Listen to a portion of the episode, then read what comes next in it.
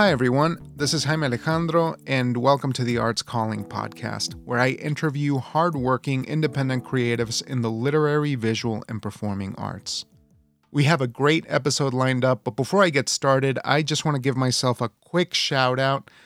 I know it is almost the end of January, but I have a new tab of updates over at cruisefolio.com. There's a quick link at the very top of this episode. Go ahead and check it out. There's some new stuff happening, including a brand new publication. I have a piece of flash fiction over at Barrel House, thanks to the great editor, curator, and author herself, Ofelia Montelongo, who put together an amazing issue for the Latine Monsters issue over at Barrel House. So I hope that you folks check it out. I'm really proud of that piece, and uh, it's a good way to start the year. So, with that said, let me take a minute to introduce our guest. Today, I am Arts Calling Tyler C. Gore. Tyler is the author of My Life of Crime Essays and Other Entertainments, shortlisted for the Eric Hoffer Book Award Grand Prize. My Life of Crime was also a First Horizon Award finalist and appeared in the Independent Book Review's list of impressive indie books of 2022.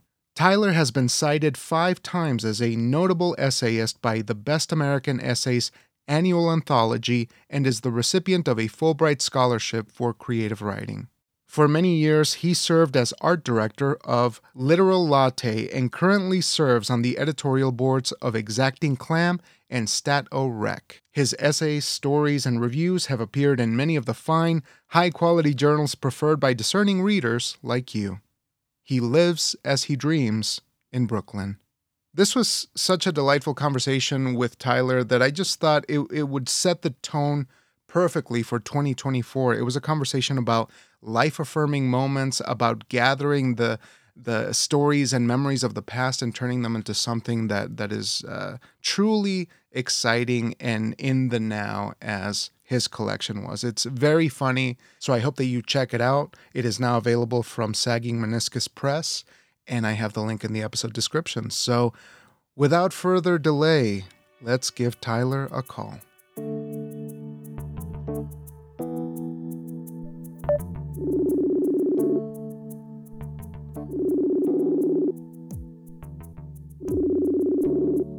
Hello, is anybody there?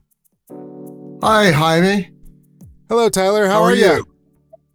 Hey, Good to see you. good to see you. Good to meet you. Good morning.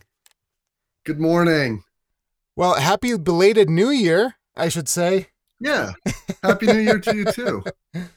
How's it been over there in your neck of the woods? Well, it's currently snowing right now. Oh, really? Where are you at? Uh, I'm in Brooklyn, and this is the basically yesterday was the first snow of this winter, and I think last winter we, I think we didn't have any.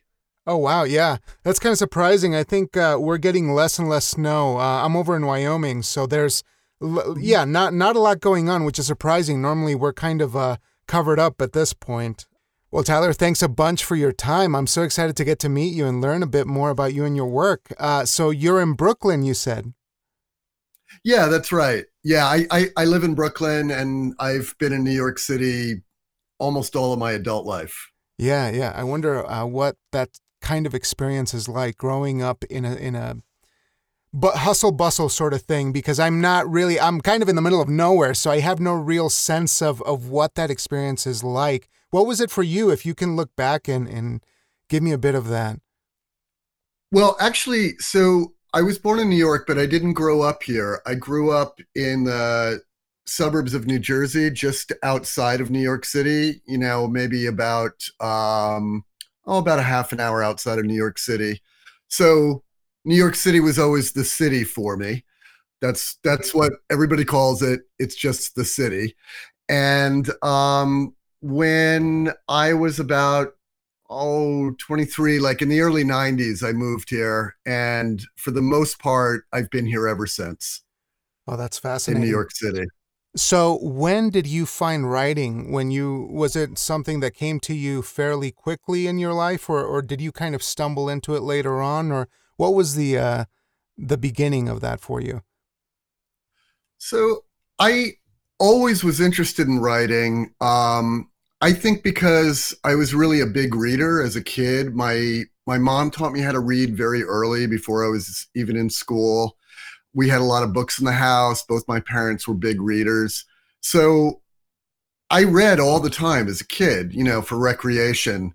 And um, out of that, I, you know, I, I, I, as I said to somebody else, I think reading is the gateway drug for writing. So, you know, when you read a lot, you you, you want to write, and so um, I've always been writing. I was an English major in college, um, and in in the book that I have out now, My Life of Crime, um, those are personal essays, and I began writing those about um, oh quite a while ago in the '90s, where I had a column for a small magazine in Long Island, and I just began writing these personal essays, and I found that that genre really suited me. Mm. And so, was it a difficult discovery, or it seemed like pretty early on you you had more of an intuition to go into memoir or essay, perhaps opinion mm-hmm. writing. Is that accurate? Yeah, my so my stuff is not so much. I mean, it's opinionated, but it's not opinion. like my it's it's really memoir. These are stories about my life. Uh, you know, I'm kind of adjacent to somebody like um, David Sedaris or maybe uh, David Foster Wallace's essays, where I'm writing about me in my life. They're generally humorous.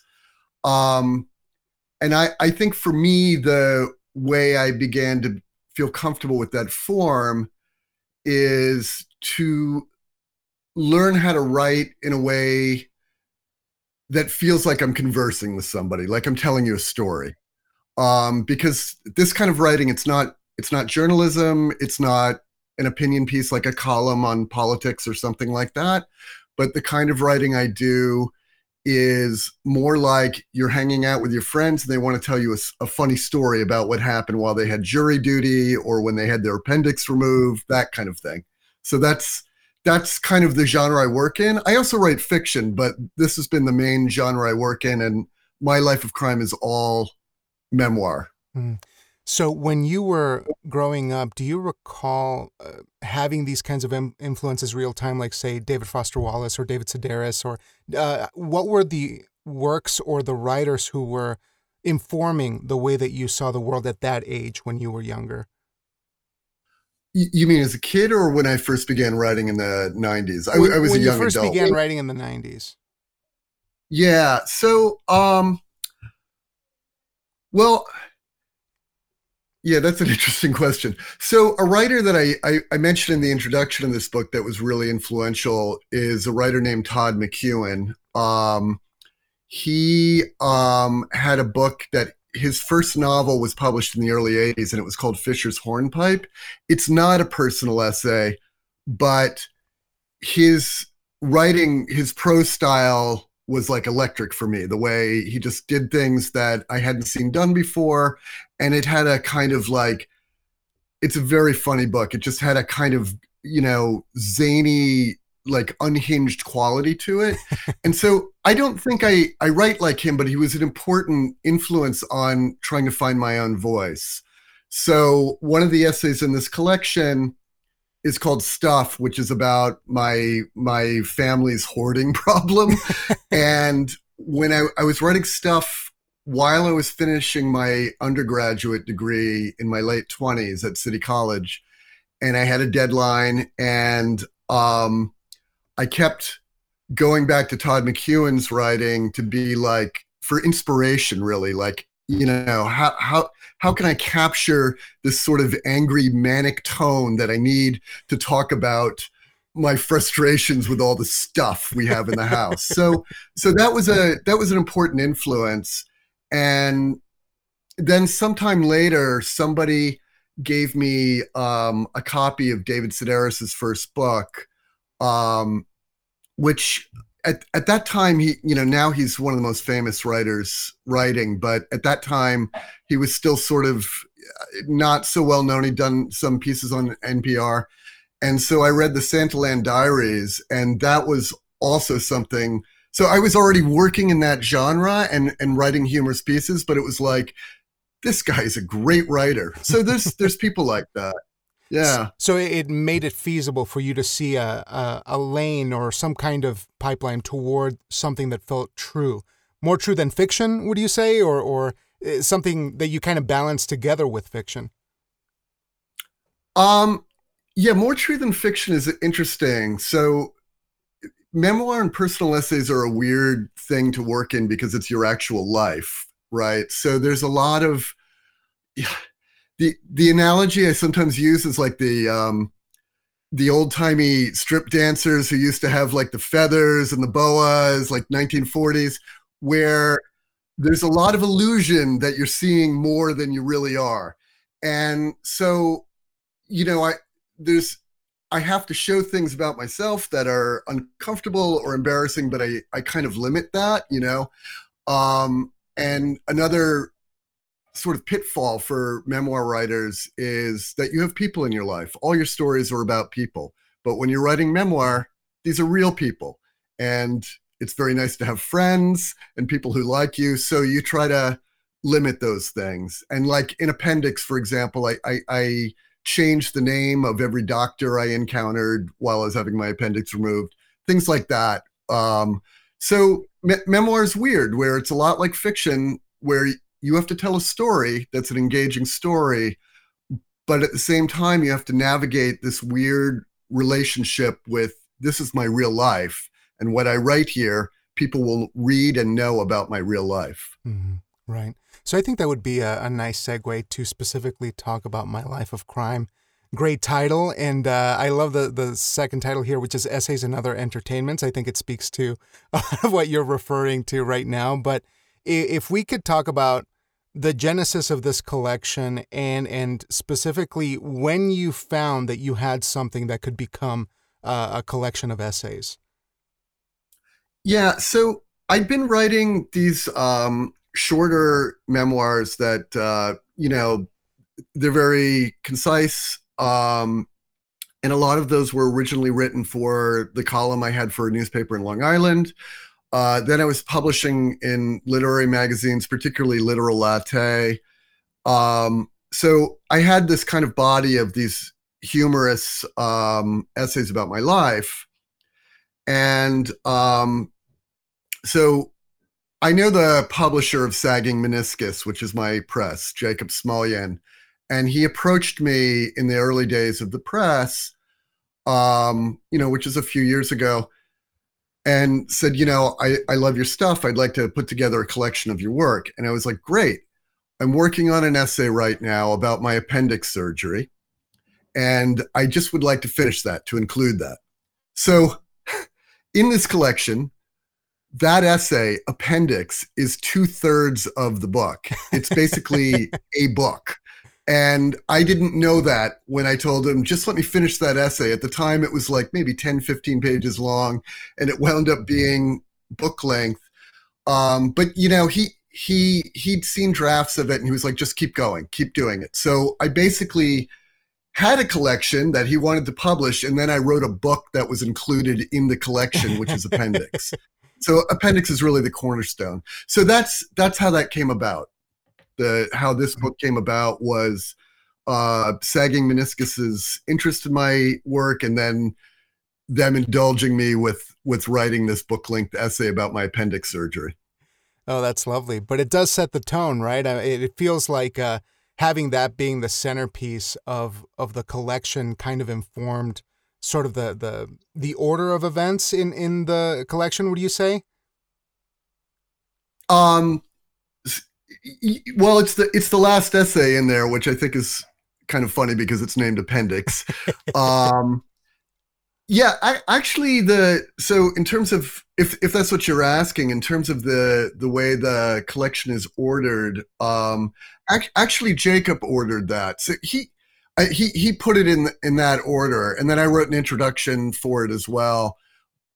He, he's um you know he's a very good publisher to have. So this is like a Sagging Meniscus is an indie press, and he had a very light hand with um editing. Like he's somebody who knows when to step in and when not to. Uh, and in fact, because some of these pieces were earlier pieces, I began re- revising some of them as we were getting close to publication some of those things were just typos or errors or things that had bothered me. But when I began doing some substantial revisions on an earlier piece, he immediately emailed me and said, I want you to stop doing that right now. Do not do that. he was like, he, he's like, they're perfect the way they are. Don't mess with it. And I was like, mm-hmm. okay, I listened to yeah. him. I'm curious what you saw in those previous pieces that you felt needed adjusting um, versus what he saw, if you could. Yeah. So there's a, well, I guess in uh, one that comes to mind is the first essay in the collection, which uh, is My Life of Crime. And that essay is about, um, it kind of revolves around the kind of pranks I did as a teenager growing up in the suburbs, ordering pizza for the neighbors. And, and then it, it kind of delves into, you know, where I had a group of people, uh, like high school students, friends of mine, good friends of mine. And and there's some characterization of who we are. And then I began revising that more where I was pulling in, ah, it's difficult to explain, but more like our influences to try to explain who we were, like, you know, punk and things like that. But all of that was already kind of in there without being explicit. And he was like, don't don't do that. It's fine the way you had it. Where I was pulling in more specific references. Um, I, I think that's a, in general a thing with writers. Uh, I'm sure you know this as a writer yourself that you just you're never satisfied. You always want to revise, and and it really it, it sometimes requires somebody else to like just pull it away from you and be like, stop doing that. Yeah. You know, it's it's it's hard. It must be such a gift to have somebody like your publisher who who is offering the room. And I don't know how difficult it is in publishing to find a good collaborator like that. But it seems like the indie presses are really the way to go in terms of the freedom to really sculpt something in in this way. Could you share a bit about that? How that relationship has has informed this collection as it is as it is now. Uh, I I know we we've kind of addressed it a bit, but I I just feel like for for a layperson like myself in publishing, which is something that I'm not too familiar with, the difference between the benefits of an indie press and the hardships and, and downsides of, of like major publication and what, what that's all about. Right. So, I mean, this is my first book, so I only have um, experience with an indie press, but I, I have a lot of friends who are writers. So, you know, some of them are quite successful. And I, since I've published this, I've become a lot more familiar with a lot of the different aspects of publishing one of the things I would say about indie press is, and I've read a lot of books published by indie presses in the past year, is this is where real literature is taking place. The the larger presses are largely driven by commercial interests. Not that they don't, you know, not that there's not great literature being published by large presses. That's definitely true. But I think there's a lot more uh, they have a lot more commercial considerations. There's a lot more people involved. Indie presses, I feel on the whole, are about supporting a specific artist's vision.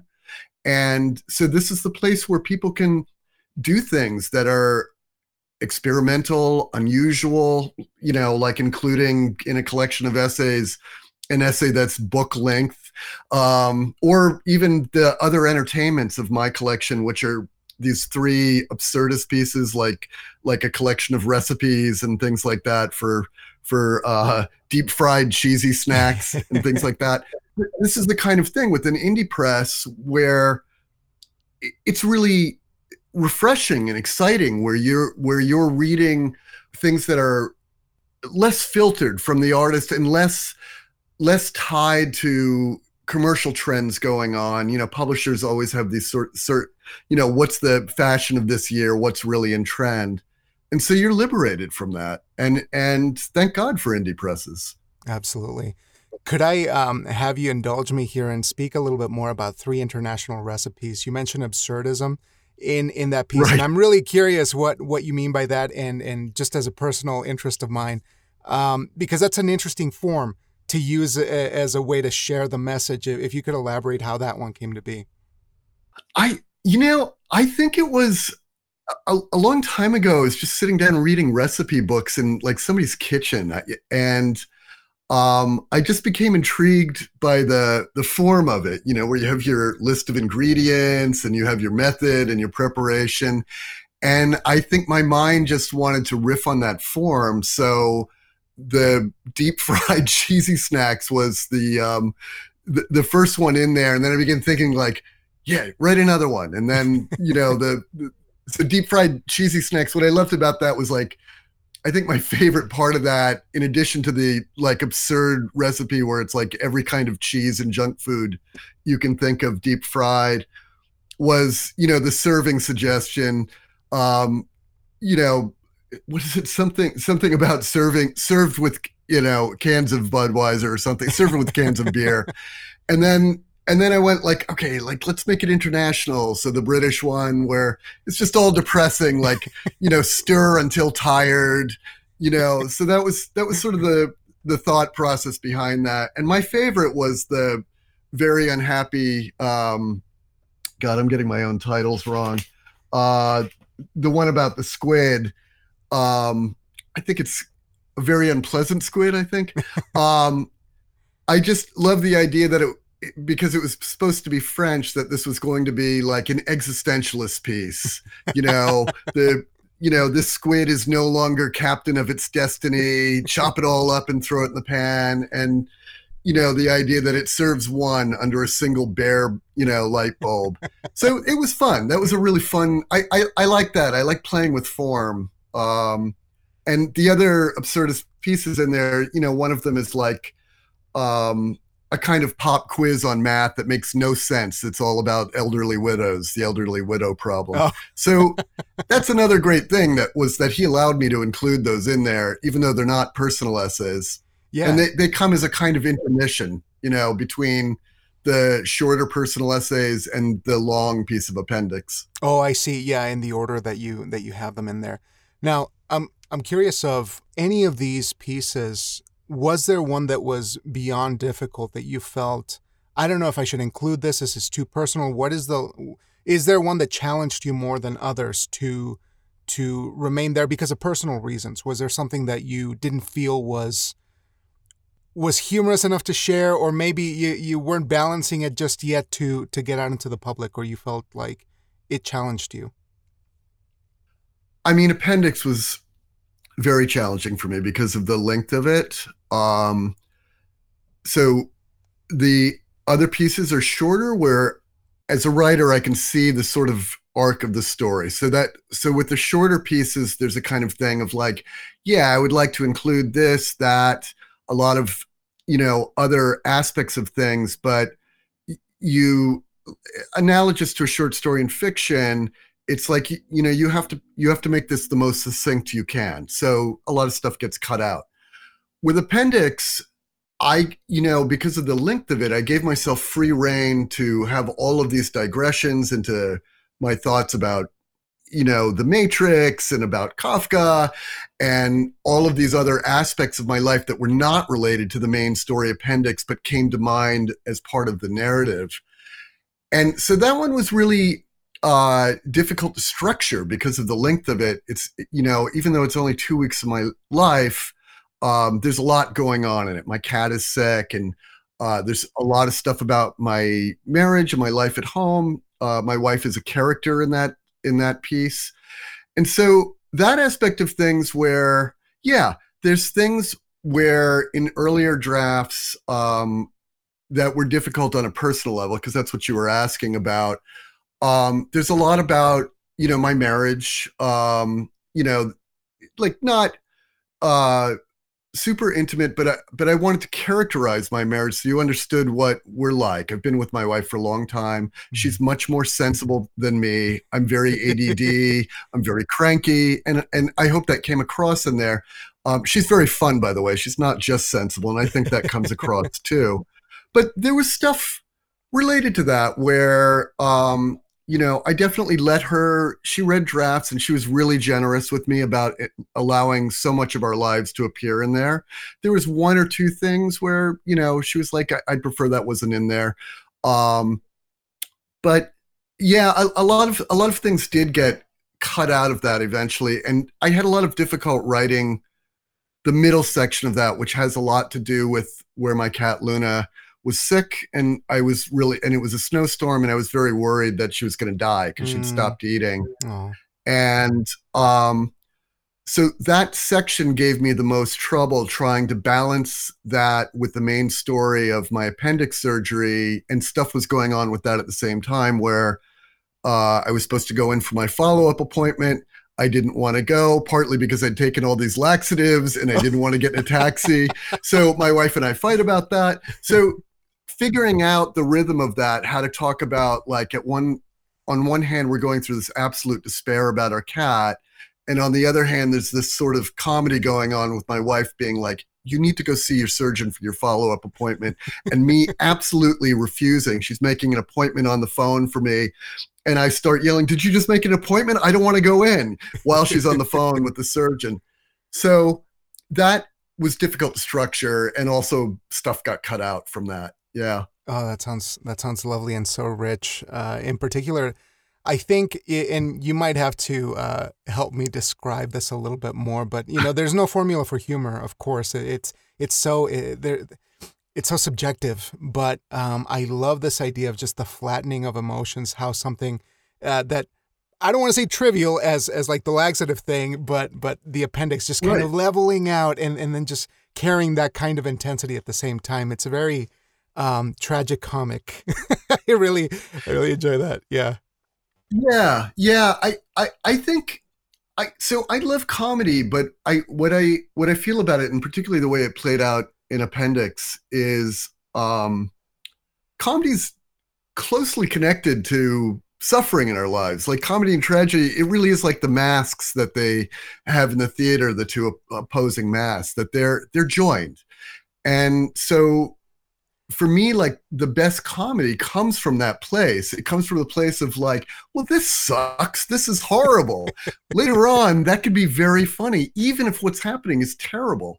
And I think that is an extraordinary gift that we have to be able to look in the face of suffering, mortality, death, all of this stuff and find the absurdity of it. You know, the that that we live in an absurd world that that you can laugh. And there's there's a kind of there's something about that that I almost feel is like that's the compensation you get from the universe is that you can laugh at this.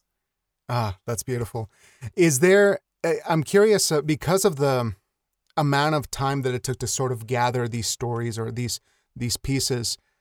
What were the external factors that made it difficult to write these things? Because as we're looking over a um, a good chunk of your life here, in in terms of maybe you wrote these in the '90s, maybe you wrote this one last year.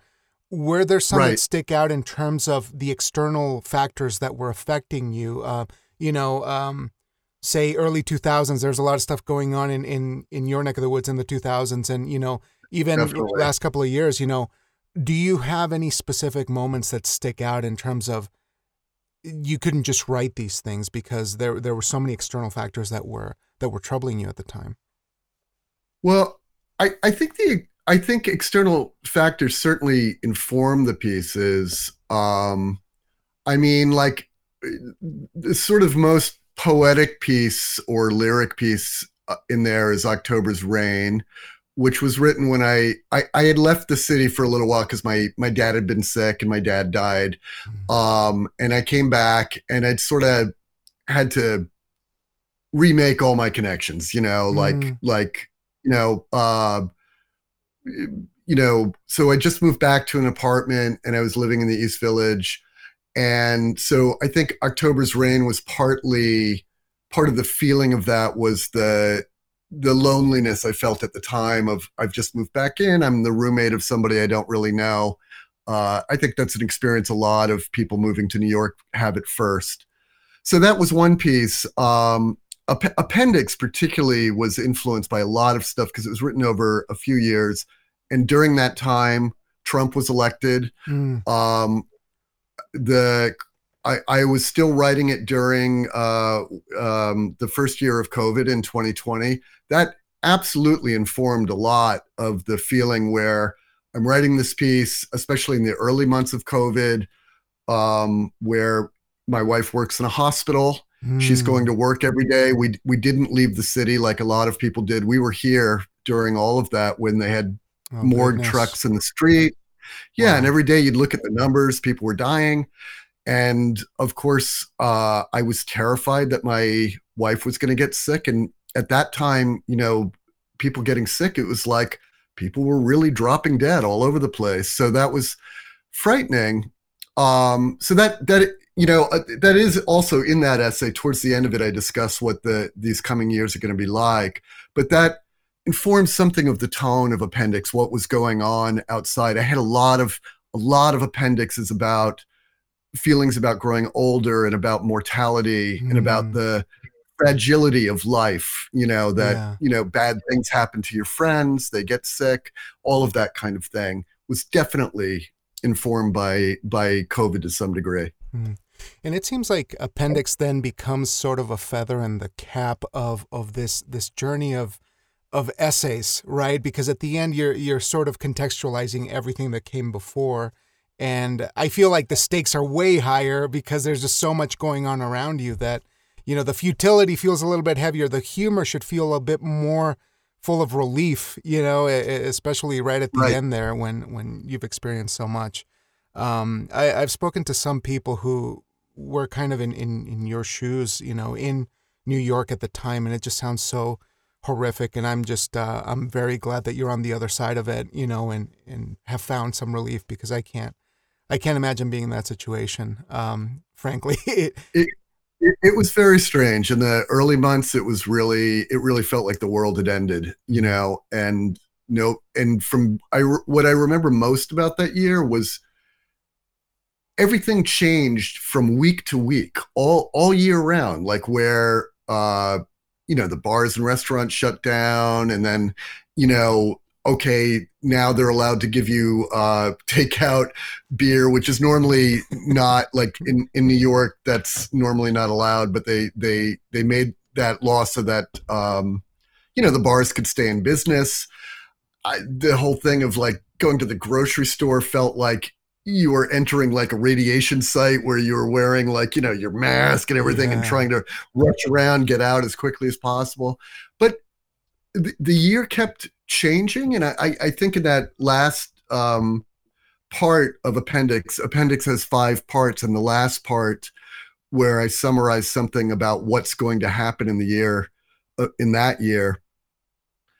It, it, was interesting because you know by the summer people had it had become established that you're not going to catch this by touching objects that other people have touched um, that if you're outside, you're much safer, that you're very unlikely to transmit it when you're not in an enclosed space. Mm-hmm. So, you know, we began meeting with friends for picnics.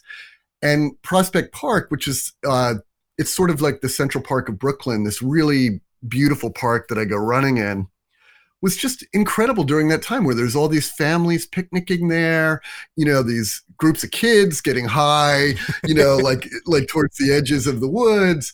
And and it was like beautiful. It seemed like almost out of the 19th century. So that was happening in the middle of all of this. So there was there was things about that year where it felt like a different world. And we had the black lives matter protests going on at the same time during that summer.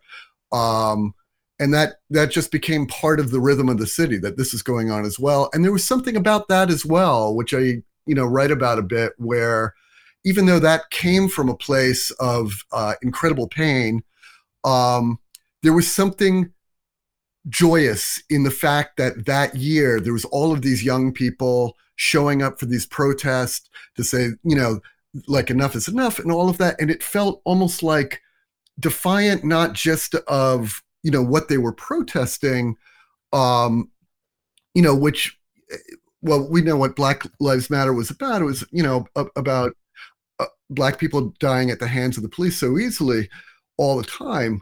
But there was also a sense of like in the middle of like we defy what's going on all around us the the death that's happening we are gathering because this is so important to us and there was a strange joy about that a strange like in the middle of all that sterility a strange joy that young people were were were gathering to make their voices heard and I don't know. There was something very beautiful about that even though there was a lot of conflict and bad things that happened in connection with that, it was actually much more peaceful than in New York City than made out. I can tell you that that thing the first days of it were uh, definitely a lot of clashes, but for the most part, it it wasn't it, it wasn't the way the media made it out to be.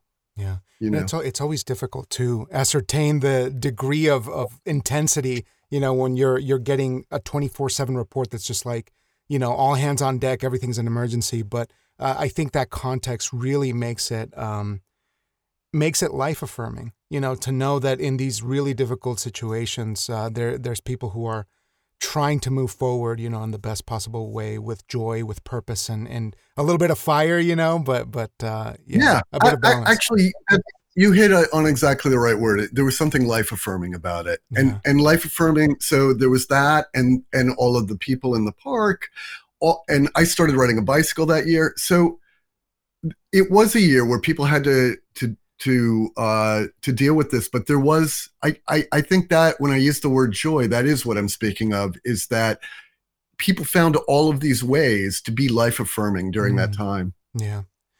And that's, you know, I, I hope you don't mind. I've been thinking of the, this idea of a life well lived and what that means for a writer or a creative person, because I'm, I'm always sort of trying to mull these questions over and, and whether how much literary success or fame is a component of that. But for, for somebody like you, you've, you're getting this book out, My Life of Crime.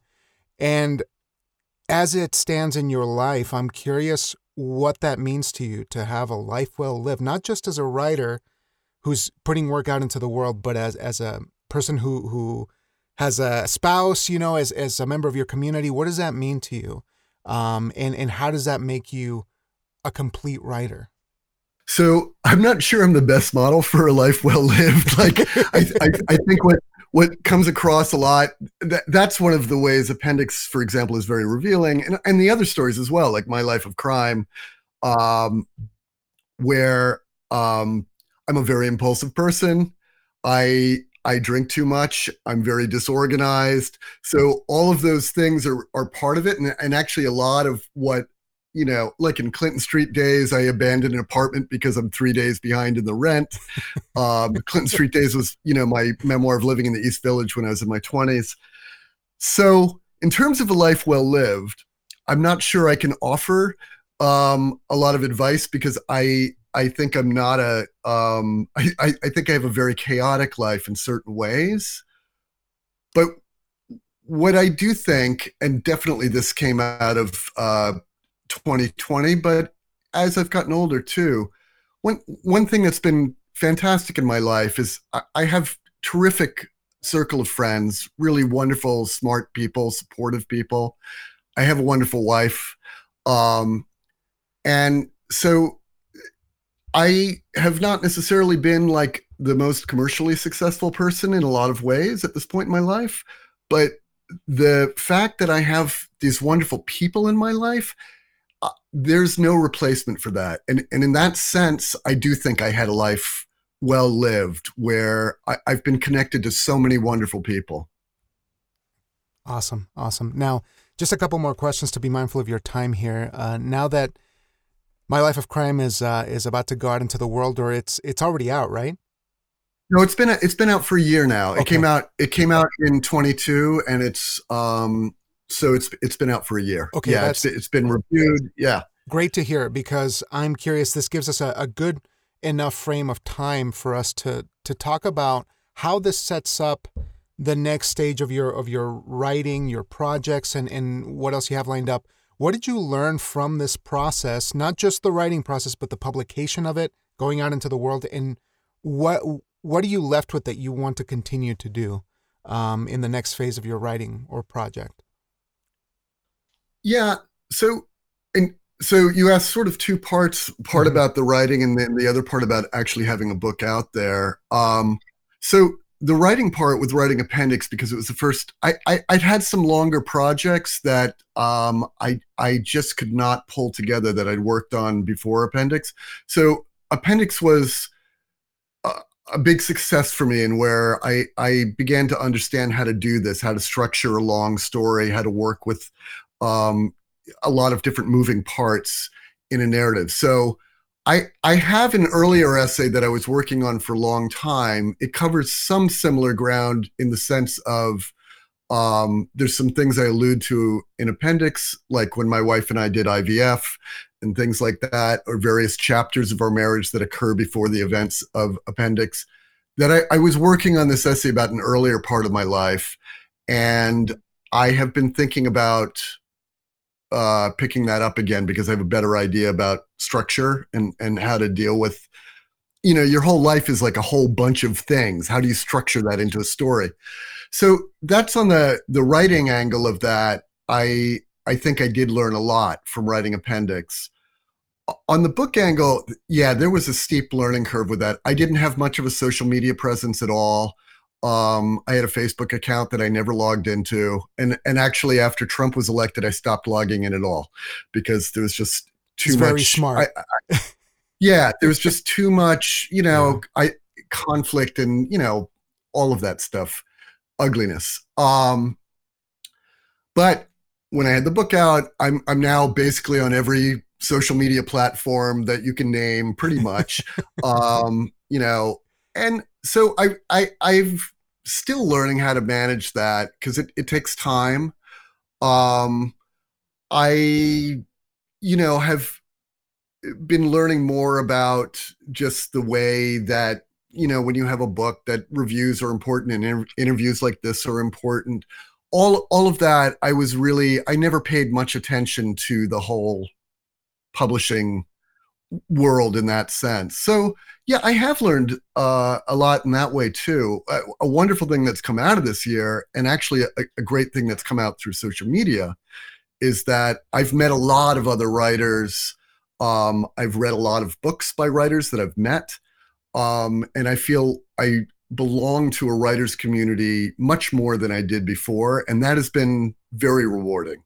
That's such a gift. I mean, as you said, having that sense of community, and especially online for me, I, I feel like it has been a godsend, has been a blessing from the cosmos or whatever's up there, you know, for the last couple of years. Yeah. Um, now, um, lastly, I wanted to ask you if there are any works lately that are inspiring you, that are lighting the flame again? You know, it doesn't have to be books, but just any kind of media or storytelling experience. What are you experiencing right now that is that is uh, uplifting you creatively?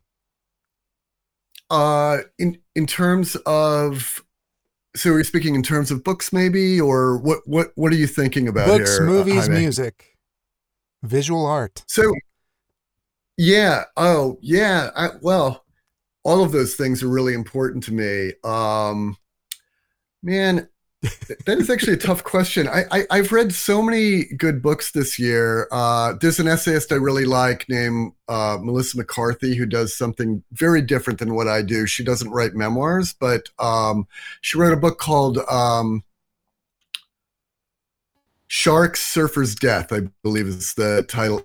It was terrific, uh, where she's just a person who weaves together a lot of different ideas, and I I, I really like that. Um, and she has a new book which I haven't read yet, um, but this just came out. Actually, she's she, this book was published with the same press as me, which is uh, called Photo Phyto Proto Nitro. and I'm really looking forward to that. So Melissa McCarthy is an interesting writer. Uh, um, I recently, a friend of mine wrote a great book. Um, my friend David Winter wrote a great book called Master Lovers, which was about his uh, aunt, who his great aunt, who uh, had been a publicist for the Philharmonic, but he found all these love letters from the 30s after she died. Oh, wow. And he began to try to reconstruct who are these people. And some of them were actually pretty famous, and some of them had kind of uh, very sketchy past. So those things are adjacent to the genre I write in, but very different than than my personal essays. So that that has been interesting reading things like that. Um, yeah, so TV shows. I, I I watch a lot of TV. I mentioned in the book a lot is um, although this is not new, is the show The Leftovers, the HBO show mm. that that really spoke to me. And in fact, while working on Appendix, I listen to the soundtrack to the leftovers. It has a great soundtrack mm. often while writing um, because I wanted that spooky feeling in my mind of the world is ending and the sense of this the sense of the world is a dangerous mysterious place and all that you know all that is given to us is to experience it. And some something of that feeling i wanted in me while i was writing it even though the stakes are not so high in appendix about you know i had routine surgery but i wanted that feeling of living in a mysterious world mm. while i was writing. Awesome awesome. Now is there anything else that you'd like us to know about my life of crime essays and other entertainments? Um it's very funny and I, I think it's i think it's very readable um i i actually the thing i think most about it in some ways, taken as a whole collection. It is a kind of love letter to my life in New York City. It, mm. it, it, it is all about what it's like to live in New York City, the frustrations of it, um, the beauty of it, and most of all, the people. Uh, you know, there's a in appendix, uh, particularly, but all throughout the collection, you interact with all different kinds of people in New York City from all different ethnic backgrounds, from all different life situations. Mm-hmm. This is, and you ride with them on the subway. And every single day, I will have a conversation with a stranger. Seriously, every mm-hmm. day. So every day, I'm I'm talking with somebody that I've never met before, and so I think that quality comes across in the whole collection of I am a creature of the city. And even though life in New York is really, it is difficult to live here. You live in tiny spaces, it's expensive, and there's all sorts of things about it that are miserable.